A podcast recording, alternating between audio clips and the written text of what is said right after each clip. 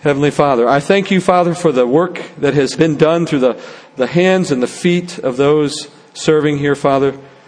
What began as an idea that you planted in our hearts has materialized into this gathering, Father, over a very short period of time, Father. What a testimony to you, to your strength, to your wisdom, to your grace, and to your mercy to us. That you would call the likes of us, not only to know you, Father, but to serve you. I thank you for this gathering, Father. I thank you for each man and woman who has stepped into this room tonight to sit at your feet and to hear your word. I pray, Father, that you would speak to each man and woman here tonight. You would teach, that your Spirit would open ears and eyes, that the text would be revealed to us in new ways. And Father, I pray that you would achieve these things through the weakness of the man who stands before them, Father. And we pray this in Jesus' name. Amen. Matthew chapter 1, verse 1. And if it sounds as if I'm mispronouncing any of the names in this genealogy, just understand that I'm right and you're wrong. Only I wish that were true. Okay, let's go. Matthew 1 1. The record of the genealogy of Jesus, the Messiah, the son of David, the son of Abraham. Abraham was the father of Isaac, Isaac the father of Jacob, and Jacob the father of Judah and his brothers. Judah was the father of Perez and Zerah of Tamar. Perez was the father of Hezron, and Hezron the father of Ram. Ram was the father of Amminadab. Amminadab was the father of Nahshon, and Nahshon the father of Salmon. Salmon was the father of Boaz by Rahab. Boaz was the father of Obed by Ruth, and Obed the father of Jesse. Jesse was the father of David the king. David was the father of Solomon by Bathsheba, who had been the wife of Uriah. Solomon was the father of Rehoboam, Rehoboam the father of Abijah, Abijah the father of Asa. Asa was the father of Jehoshaphat, Jehoshaphat the father of Joram, and Joram the father of Uzziah. Uzziah was the father of Jotham, Jotham the father of Ahaz, and Ahaz the father of Hezekiah. Hezekiah was the father of Manasseh, Manasseh the father of Amon, and Amon the father of Josiah. Josiah became the father of Jeconiah and his brothers at the time of the deportation to Babylon. After the deportation to Babylon, Jeconiah became the father of Shealtiel, and Shealtiel the father of Zerubbabel. Zerubbabel was the father of Abihud, Abihud the father of Eliakim, Eliakim the father of Azor, and Azor was the father of Zadok, Zadok the father of Achim, and Achim the father of Eliud.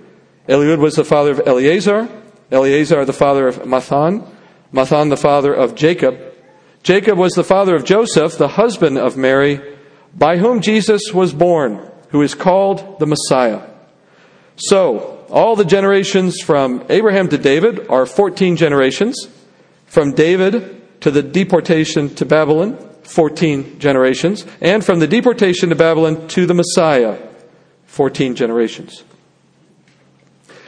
Beginning a study of any of the four Gospels in our Bible, it always requires some preliminary observation. So that's what we're going to spend a little bit of our time tonight doing. And during the three plus years that Jesus ministered on earth, there were tens of thousands of people who witnessed his miracles and heard his teaching. So theoretically, you and I could have many accounts of Jesus having been written by those eyewitnesses. But only the Holy Spirit can inspire or lead someone to author scripture. Peter tells us this plainly in his letter, 2 Peter 1:20. He says, "Know this first of all that no prophecy of scripture is a matter of one's own interpretation, for no prophecy was ever written by an act of human will, but by men moved by the Holy Spirit spoke from God."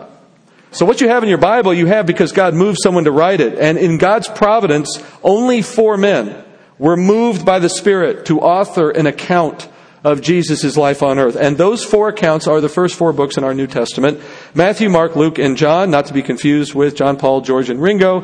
And if you don't get that joke, it means you're under the age of 50. So, the first three of these Gospels in our Bible, Matthew, Mark, and Luke, are structured very similarly, and you probably know this if you've read them at all. They all report the events of Jesus' life on earth, all ending with his death and resurrection. And so naturally, these three Gospels are going to talk about similar things, describing similar events, as you would expect. And they're often called the synoptic Gospels. The first three have that title because they are so similar in their perspective. The word synoptic in Greek, it just means to see together. And the Gospels, in the case of the first three, are called synoptic because those authors all shared a very similar view of Jesus' life. But what's really interesting is that two of those three authors were not disciples of Jesus. They never knew him while he walked the earth. Matthew was one of the twelve apostles, yes, but Luke and Mark, they became Christians only after Jesus ascended into heaven. You would ask then, how can Luke and Mark have seen the same things that Matthew did see? Well, the answer is that they're reporting things through the eyes of others. Specifically, Mark was a traveling companion of the apostle Peter while Peter did his missionary work, and Luke was the companion of the apostle Paul. So what Mark wrote in his gospel is what Peter related to him from Peter's own experiences with Jesus, accompanying Jesus before Jesus' death and resurrection.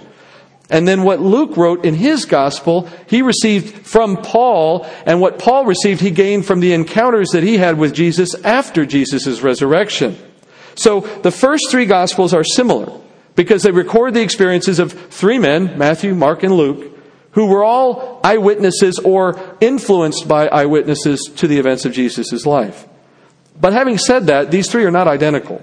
It wouldn't take you very long if you read through them to detect the differences. And that has caused some people to question their trustworthiness. For example, only Matthew and Luke's Gospels have genealogies like the one we just opened with tonight. But when you look at those two pieces, the genealogies of Matthew and Luke, they're different. And you would hardly expect genealogies to be different, would you? And there are other differences across the first three Gospels. And all of these differences would cause someone to wonder, perhaps, can you really trust these accounts if they have these kinds of differences? And in particular, for our study tonight, we should ask, why are those genealogies different? Well, before I address the question of the genealogies, let's just consider that general question of why are there differences at all? And what does that say about the Gospels? Well, I want you to imagine something for a moment. I want you to imagine that the first three Gospels, Matthew, Mark, and Luke, I want you to imagine they were identical.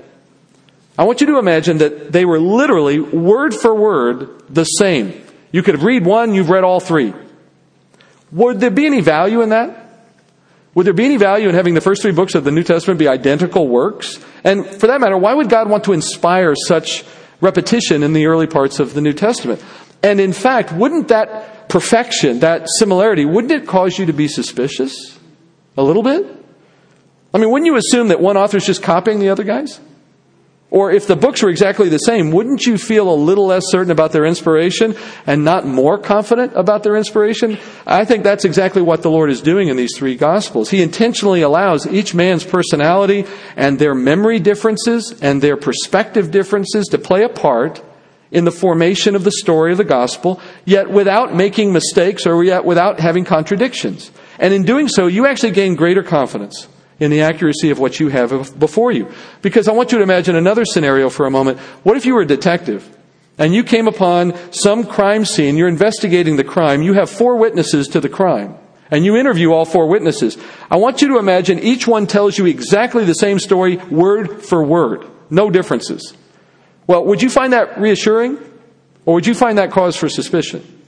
Right? If their stories were identical, wouldn't you assume they prearranged their testimonies and that they're hiding something as a result? That's why they went to the effort to prearrange? We know this, right? We've watched the cop shows. Anytime they have the same story, something's wrong. Right? It's actually evidence of a conspiracy. And in fact, in true police work, detective work, if two witnesses have identical testimonies, they think of it immediately as a conspiracy. Because it's not natural. Instead, what you expect is that each person's perspective is going to vary at least slightly, and they're going to have different memories, they're going to have seen different things, they're going to recall different things. One person might recall one thing, another person recall another, but in the end, what the detective gains by having four witnesses is they assimilate what they hear from all four, put them together, and you actually end up with a better understanding of what happened than you would have if you'd only had one witness to the whole scene. Having multiple perspectives gives you a better understanding. And the differences will serve to fill gaps that were present in somebody else's testimony. That's how you have to see the four Gospels that open our Bible, not just the first three. That's exactly why the Lord gave us four perspectives on Jesus' life and on His words. Because having those different perspectives adds authenticity to the accounts and it gains us the benefit of more information, of filling in those gaps. Plus, it allowed the Lord to tailor each author's presentation to fit the needs of a particular audience. Each gospel author, Matthew, Mark, Luke, and John, they all wrote essentially on the events of Jesus' life, but they all did it from a very unique perspective. Many have noted that Mark wrote primarily to the Romans of his day, and that Luke wrote primarily to a wide Gentile audience, while Matthew wrote to the Jews who were dispersed throughout the Roman Empire in his day. And then you have John's gospel, it's very different from the other three because John wrote his much later, decades later than the first three. And he did it from a hindsight that understood there were some things the other guys forgot. And so his gospel has a lot of things the other ones don't have for that reason. So when you find, when we go into this study of Matthew and we find something in Matthew that's different from what you might find about that same scene elsewhere in the other three gospels, what are we going to do? Well, we're going to do what the detective would have done. We're going to accept the reality that one of these authors noticed or remembered things that the other guys overlooked, and we're going to assimilate what we're learning across these gospels. And if we do that and we come to a point where it seems as though one is directly contradicting the other so that they can't both be true, then what are we going to do? Well, we're going to work from the assumption that both accounts are true and we're going to seek to reconcile them. And you know what happens when you do that? That is when you hold the authenticity and the authority of Scripture high when you have a high view of Scripture, you stop worrying about explaining it away, God shows you how to reconcile them. God shows you the things He won't show those who are too proud to seek Him, who are not ready to concede to the truth of His Word before they know the answer. We're going to do that in here. We're going to understand it knowing it's true. And we can do this safely, friends, because we know this Word is inspired by God, as Peter said. The same God who spoke this universe into existence spoke these words too. He just used a man to record them for us. The same God who designed the forces of nature and gave life to everything and made the sun rise every morning for our benefit, he has shared his thoughts with you and I in this book. That's how much respect we ought to give to it. That's how much respect we will give to it. There is no misplaced word in this book. There is nothing approximate. Nothing is in error, everything is in harmony. I hope that's your attitude about the Word of God. Perhaps I'm preaching to a, a, large choir on this point. After all, we are verse by verse fellowship. But I don't know all of you, and I don't know who may be here tonight for the first time and be introduced to Bible study for the first time. I want you to understand that's the perspective that we come to this work with, an appreciation for who wrote it. So, friends, if we can't make sense of something here, it's not because the Bible lacks sense. It's because we lack understanding. And the Bible was written by an omniscient God. He has given it to finite minds like you and me. And so we should not expect that we can absorb everything that an infinite God can provide to us, certainly not in the first sitting. If you submit to the Word of God, you allow the Spirit to instruct you in it, the Lord's going to make things clear in time. I assure you of that. I have studied through the Bible in different times, different ways, many different times in my experience, and there are new things every time I open it, and I correct things I thought I knew before. That's the nature of what God is at work doing. He delights to reveal himself to those who sit at his feet. One of my favorite quotes from the New Testament is, is in Luke 10, where Jesus, talking to the Father in his own prayer to the Father, says this. He says in Luke 10 21, He says, I praise you, O Father, Lord of heaven and earth, that you have hidden these things from the wise and intelligent, and you have revealed them to infants. Do you know who he was talking about? You. Me. We're the infants in that analogy, right? We're not the wise ones. And the Father, and he goes on to say, Yes, Father, for this was well pleasing in your sight. So, how do we understand the genealogy I just read? Presented here in Matthew. What's its reason to exist? Well, both Matthew and Luke, as I mentioned earlier, record genealogies of Jesus. And interestingly, Matthew and Luke are also the only two gospels that record any details of Jesus' birth story. And it kind of makes sense, right? The two authors that have an interest in the birth of Jesus are also the two authors who want us to understand his genealogy. So the two are connected. But you know what? It turns out that that connection also explains why the two genealogies are different. I want you to remember Matthew's connection to Jesus. Matthew is one of the 12 disciples of Jesus that were elevated at a certain point to apostle. He's one of the original 12 apostles. So, like the other apostles that Jesus uh, appointed, he was introduced to Jesus near the beginning of Jesus' ministry, right after the baptism of John. That's when these guys first got to know Jesus and began to follow him for about three years. Before that, Jesus spent roughly 30 years on earth living, working in obscurity. He lived in this backwater area of Judea that today we know as the Galilee. And at that time, this was the place you went to disappear. This is where you went to be invisible. So even if Jesus and Matthew had crossed paths at some point in those earlier 30 years, you know, just by chance, Matthew wouldn't have given Jesus a second look. He wouldn't have known who he was, wouldn't have cared. So neither Matthew, and for that matter, Luke either, neither of those guys had firsthand knowledge of Jesus' birth, much less his family genealogy. They would never have known him that time in his life. So again, how did they get all that information about his birth? Well, if you compare those two gospels, Matthew and Luke, and you compare what they say in their two accounts, it becomes clear that they were written from two different perspectives. For example, in Matthew's gospel, what we're going to find as we study the birth story here are, are, a bunch of intimate details on Joseph's experience. But if you go over and you look at Luke, Luke has all these intimate details on Mary's experience. And secondly, in Matthew's account, you're going to notice that we're given descriptions of what Joseph is thinking. But in Luke's account, you find out what Mary was thinking. And in Matthew's account, you have descriptions of what the angel told Joseph, but you don't hear any mention at all of an angel appearing to Mary. In Luke's account, you have an angel appearing to Mary, no mention of an angel appearing to Joseph. You see the pattern? So evidently, Joseph was Matthew's source for the backstory on Jesus' birth, while Mary was Luke's source on the backstory of the birth. And so naturally, each author's account reflects the perspective of that source, which is what you would normally expect, right? And for that same reason, the genealogy in Matthew is the genealogy of Joseph's family, and the genealogy in Luke is the genealogy of Mary's family. Mary was likely still alive when Luke wrote his gospel. He could have interviewed her, presumably. While Matthew probably got Joseph's account secondhand because most assume that Joseph was not alive at the point when Jesus began his ministry. There's just no mention of him. And that seems odd, so it leads people to assume he was dead. Perhaps he was, perhaps he wasn't. But in any case, you could have assumed Matthew could have gone to his family. For that matter, he could have gone to Jesus' half brothers. Because if you remember, Mary and Joseph had other sons. So he could have interviewed them. Anyway, knowing this, we now look at Matthew's genealogy, understanding that he's telling a story from Joseph's perspective. Not the father of Jesus, of course, but the husband of Mary. Let's look at the genealogy itself. And, you know, we could spend all night looking at every name. That would just be terrible. I'm not going to do that. That's not how you study a genealogy, not unless you're very interested in the history of each of those names, and that's not our purpose.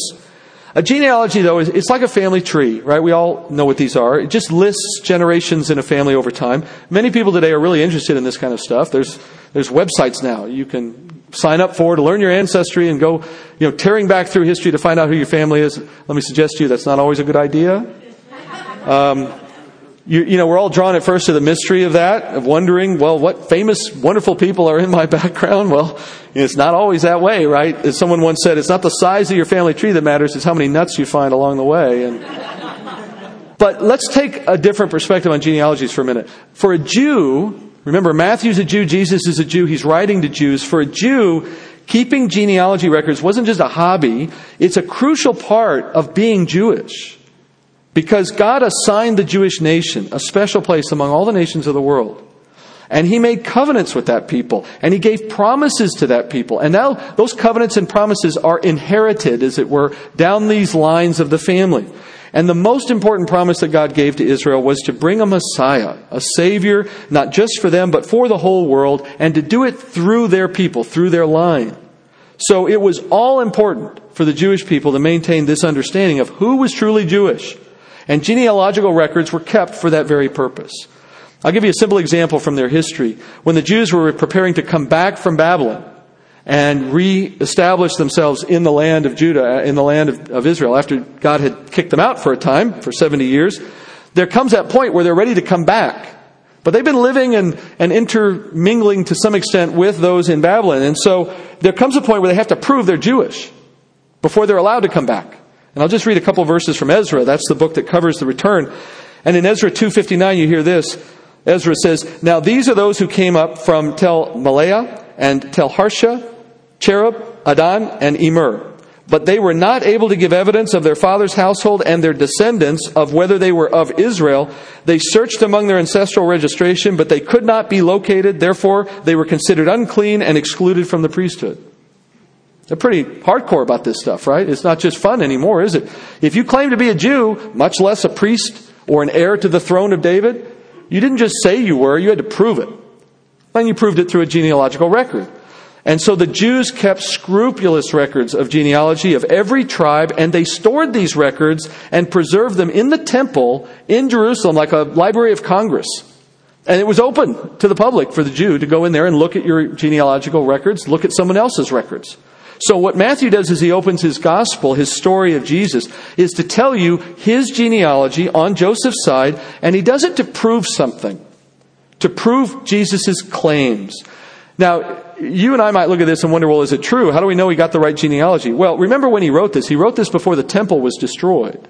So, there's no reason to doubt his genealogy because in his day it would have been so easy for anyone to validate whether he got this right. Anyone could have just walked into the, any Jew could have walked into the archives and looked up Jesus's or Joseph's uh, genealogy. And if there had been anything wrong with this, it would have been shown to be such very easily. And yet we have no historical evidence of anyone ever disputing the genealogy in Matthew. So if someone wanted to tear this down, they could have easily done it. But they couldn't do it because it was correct. So this is a correct genealogy of Joseph.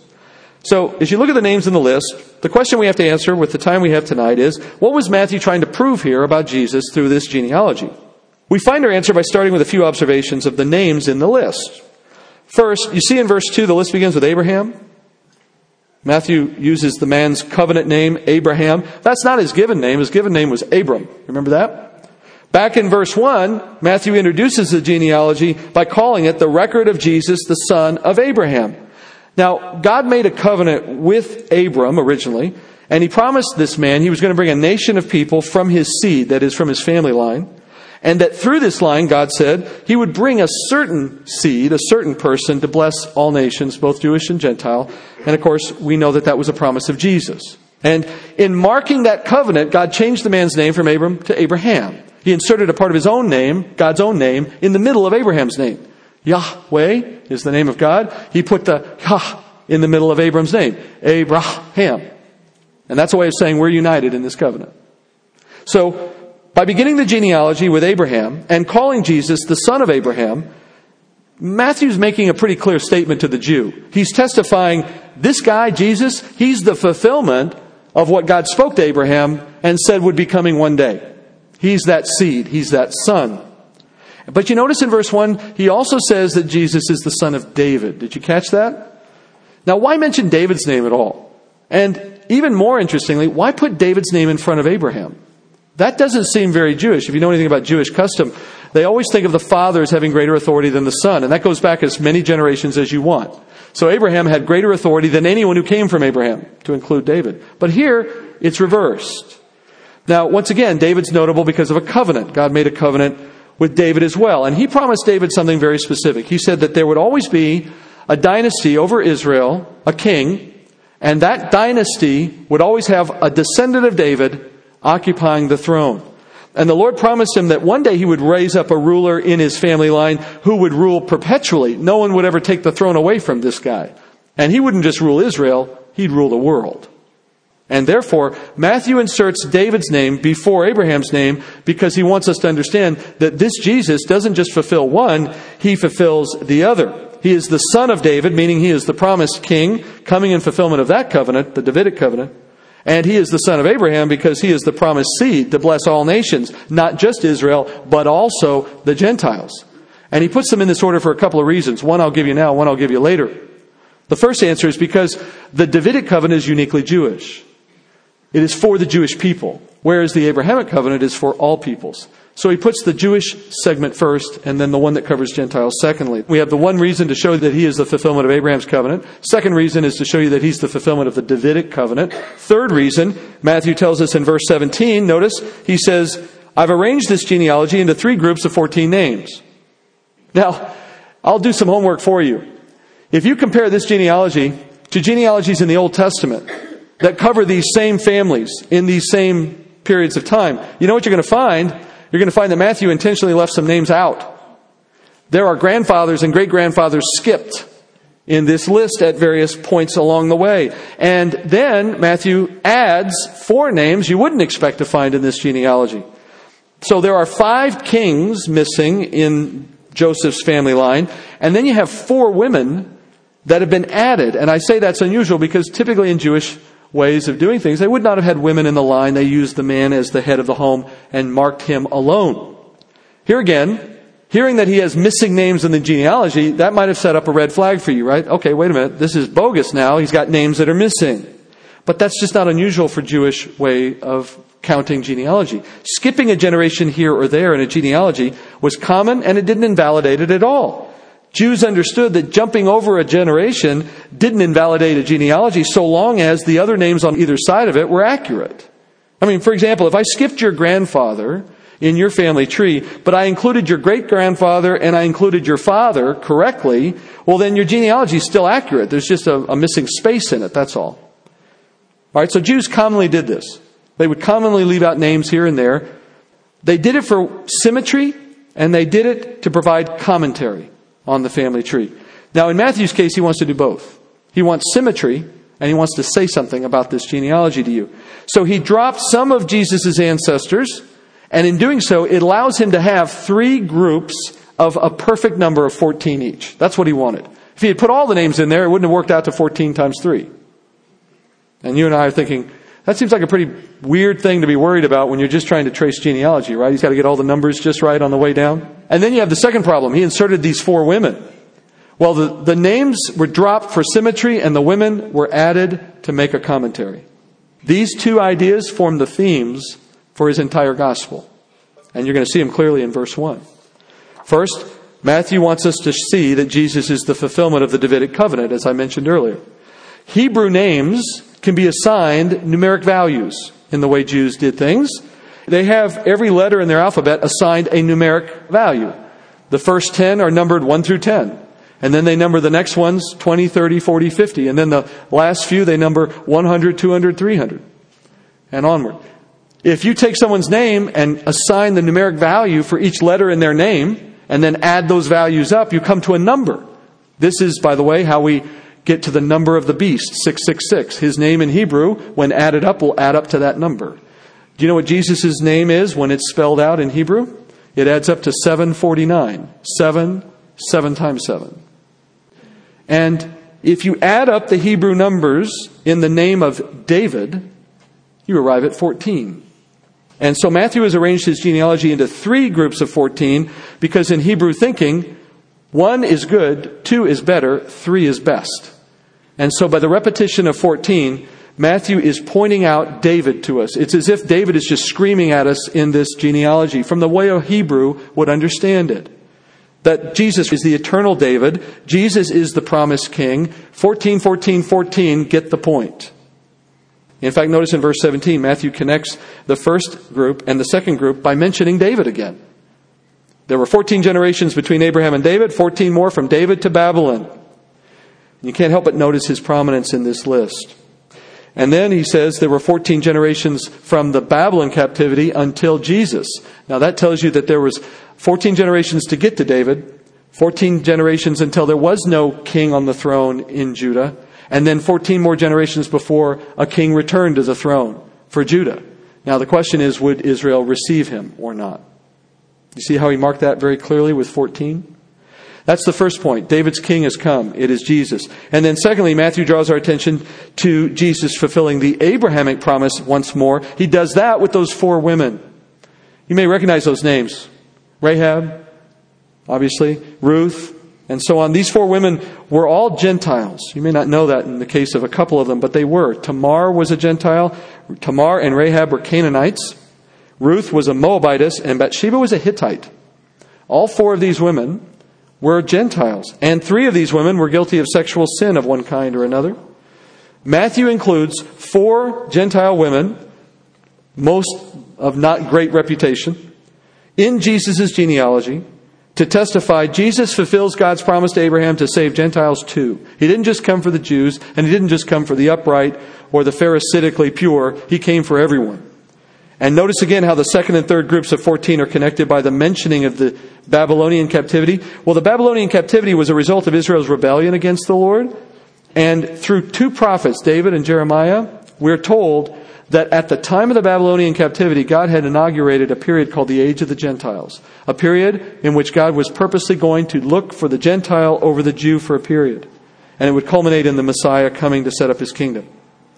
So, where are we at at this point? Let me just give you a quick summary. Matthew's genealogy is constructed to introduce two themes. Those themes are Jesus fulfilling the promises given to David, Jesus fulfilling the promises given to Abraham. David's name is listed first in verse 1 because Jesus came to the Jew first, and their king offered a kingdom to them in fulfillment of that covenant. Abraham's name is listed second because after the Jews rejected Jesus and rejected the kingdom, then he turned to the Gentiles and began to fulfill the Abrahamic covenant for their sake. To the Jew first, and then it went to the Gentile. We're going to see Matthew develop these themes as we go through his gospel. One last thing to observe. Notice how he ends how he ends this genealogy in verse 16. He describes Joseph as the father of Mary by whom Jesus was born. Now, he doesn't call Joseph Jesus' father, which makes sense, right? We know that Joseph was not the biological father of Jesus. Almost anyone who's been in church even a, a, day or two or gone through a Christmas season knows that we have a virgin birth story for a reason, right? We'll go into that a little later. If you notice down the page a little bit in chapter 1, we're going to repeat Christmas here very soon. So if you didn't get enough of it last month, don't worry, we're going to do it all again. Mary was a virgin.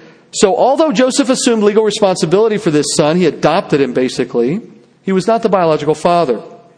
And therefore, while Jesus was Joseph's heir, he was not his descendant. He was Joseph's heir, but not his descendant.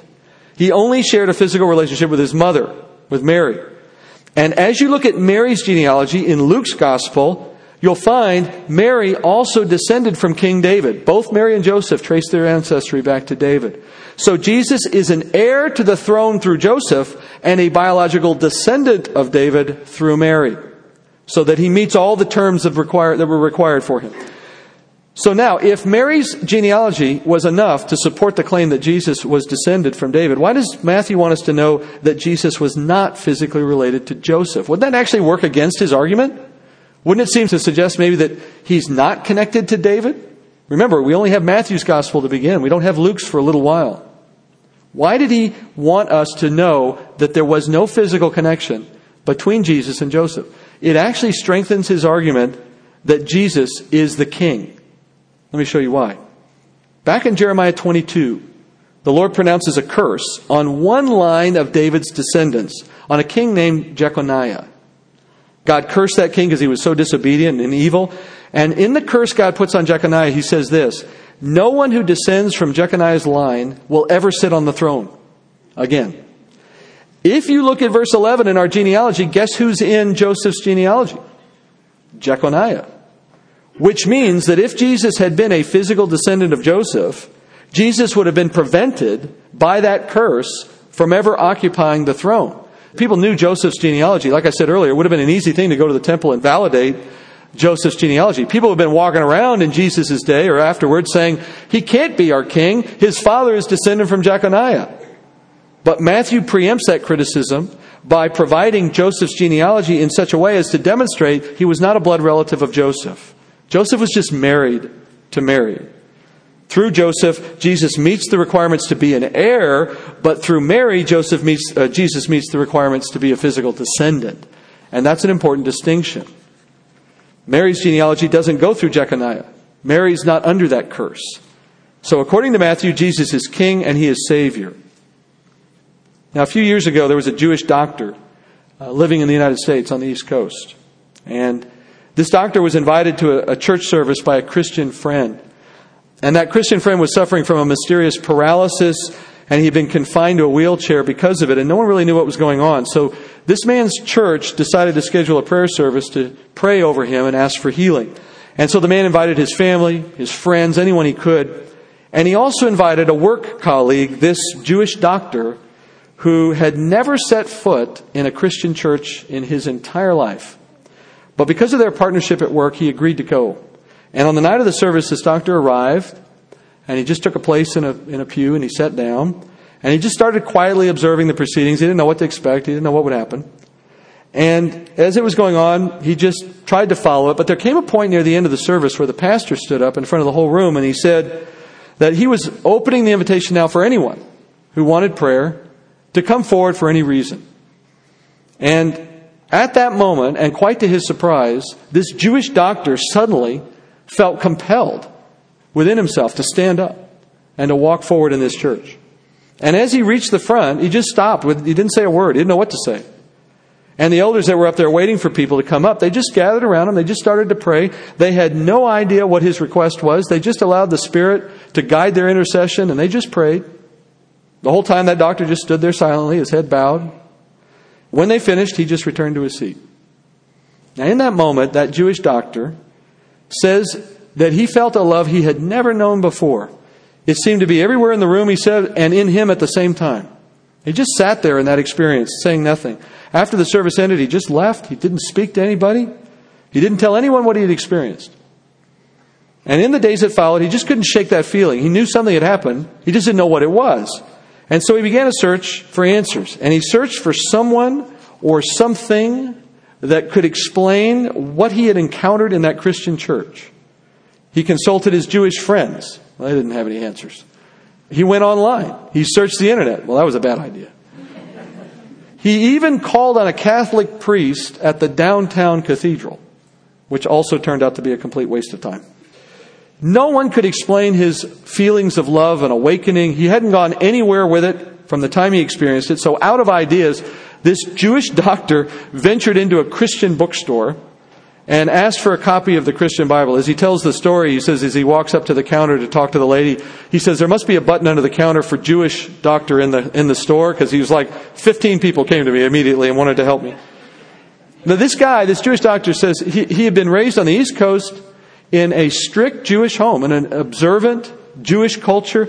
He had been taught all his life to despise Christianity, to never look at a Bible, most Jews, as you may know, have never read the New Testament. And so they imagine that it, it has instructions on how to build stained glass buildings and how to kill Jews. I mean, they literally think that's what's in the book, many of them. Because what else would be in the book from their experience? And so as this doctor stared at the bookshelf of Bibles, he couldn't help but feel like he was betraying his heritage.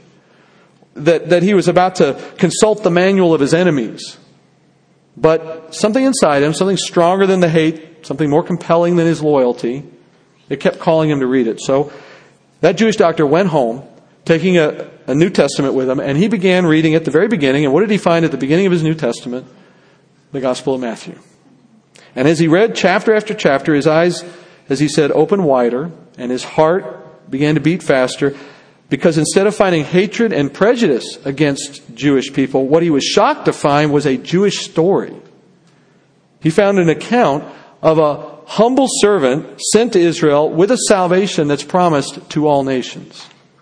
And at that moment, this Jewish doctor realized Jesus was his Messiah. No human being preached the gospel to this man. The Lord preached it to him. They preached it to him directly through his word, and the Spirit of God brought it to life in his heart. And in that moment, he was born again in faith in Jesus Christ. I'm sharing that story with you. It's a true story. In fact, that same gentleman was later baptized in my backyard pool, which was my honor. But I share that story with you because it powerfully illustrates three unique qualities of the Gospel of Matthew. He wrote his account to persuade a Jewish audience, people like that doctor. You know, Matthew was a Jewish tax collector. You may know this already. He was a man that Jesus called to be his apostle, one of his chief disciples. He wasn't looking for a Savior when Jesus found him, but the Savior came to him and called him into that relationship. So Matthew sits down and he writes an account, and he does it especially for the Jewish readers of his day, men and women who, who would have otherwise overlooked Jesus. And here we are 2,000 years later, and his gospel is still reaching Jewish people, like that friend of mine. But it's not just for the Jew, obviously. Matthew's gospel emphasizes the faithfulness of a sovereign God to fulfill his promises to Israel and to the world. He foretold, God foretold everything that happens in this gospel by and large, that he would carry out all of these things in Jesus' life and that even Jesus' own death would come in a certain way. All of that is in this work. There's no plan B with God. Everything is plan A. The challenge was trying to explain it to his followers in the moment. That his death wasn't the end of something, it was the beginning. And finally, the most important connection between Matthew's gospel and my friend's story. This account is written to save souls, friends. It's written to bring more of us into the presence of the Lord. And it's not an ancient historical account. It's not some Jewish version of a campfire story. He didn't write this ultimately to entertain you or to tickle your funny bone or any of that kind of stuff. And if I do that, it's only by happenstance. It's not by intent. This book was written to change your heart. And we study it for that reason. To move someone out of darkness and into the light of the salvation through a belief, through a faith in Jesus Christ as Messiah, which is what he did for that Jewish doctor because the man opened the book and read it. He discovered a Jesus who died for his sins and was resurrected to give him hope for eternal life. All that we want out of the book as we study it is the same. We want any who hear these words to know the truth of Jesus as Messiah. No matter where you come from, no matter what you've heard about Jesus before, no matter how you have perceived him from what others have said, and for that matter, no matter what you've done and no matter how many mistakes you've made, no matter how bad they are, you have exactly the same reason to come to Jesus as that Jewish doctor did because you recognize this is the one God promised to bring. And that promise is for you. In fact, as many have observed, the worse you are, the more you need Him. The worse your life is, the more mistakes you make, that's not cause to think you're not worthy. That's reason to embrace Him. Because He came for us because we're not perfect. Because you know what the standard for heaven is? According to Paul in Romans 3, it's perfection. It's the glory of God, is another way of saying it. Equaling Him. Anybody in here think they're equal to God? Ask your spouse. The story of this book and what we will learn as we study it is that we too can be forgiven of our sins by a God who sent his only begotten Son to die for that reason. And he lives again so that we know that the death that we'll have in this body is not the end of us. Not if we have faith in him. That all your sins, everything you've ever done, can be wiped clean by that one sacrifice. That death was all God requires. Our faith in it is enough.